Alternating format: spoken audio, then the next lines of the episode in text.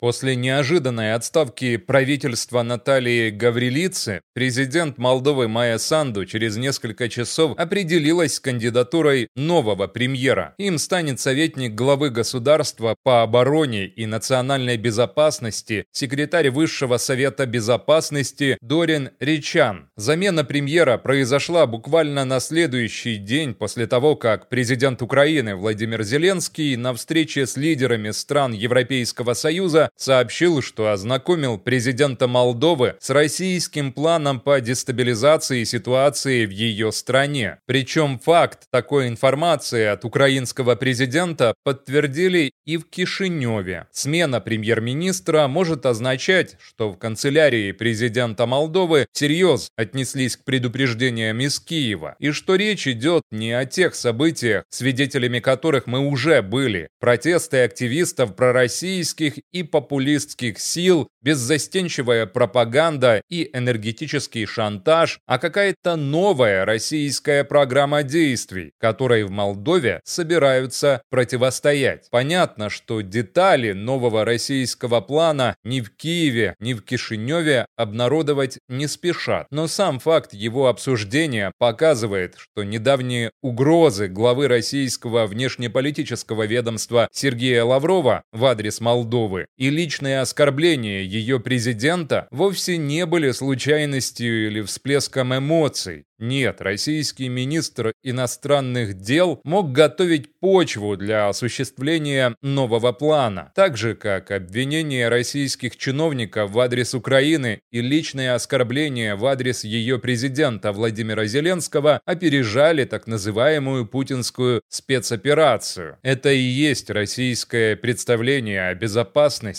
Из этого можно сделать простое заключение. Россия продолжает считать все постсоветское советское пространство сферой своих особых интересов. Российское руководство даже и не думает о каких-то цивилизованных отношениях с бывшими соседями по Советскому Союзу, несмотря на то, что со времени развода прошло уже три с лишним десятилетия. Напротив, в Москве уверены, что имеют полное право действовать в бывших советских республиках с помощью механизма чекистских спецопераций или даже настоящей войны, как в случае с Украиной а к руководителям суверенных государств в Кремле относятся как к региональным чиновникам, единственное предназначение которых – выполнять указания из Москвы. Это и есть российское представление о безопасности. Поэтому у нового молдавского правительства будет непростая задача – противостоять осуществлению плана, который по очевидному замыслу его организаторов должен реанимировать влияние пророссийских пророссийских сил в Молдове. И это при том, что именно пророссийские политики вместе с местными олигархами и коррупционерами в конце концов завели развитие Республики Молдова в тупик, и избрание Майи Санду президентом Молдовы ее граждане восприняли как шанс выбраться из этого тупика. Спасибо, Наталья обратилась Майя Санду к своей уже бывшей главе правительства. Несмотря на беспрецедентные трудности, страной руководили ответственно, с большим беспокойством и самоотверженностью. У нас есть стабильность, мир и развитие. Там, где другие хотели войны и банкротства. Теперь же новый кабинет министров и должен добиться того, чтобы сохранить стабильность и мир в Молдове.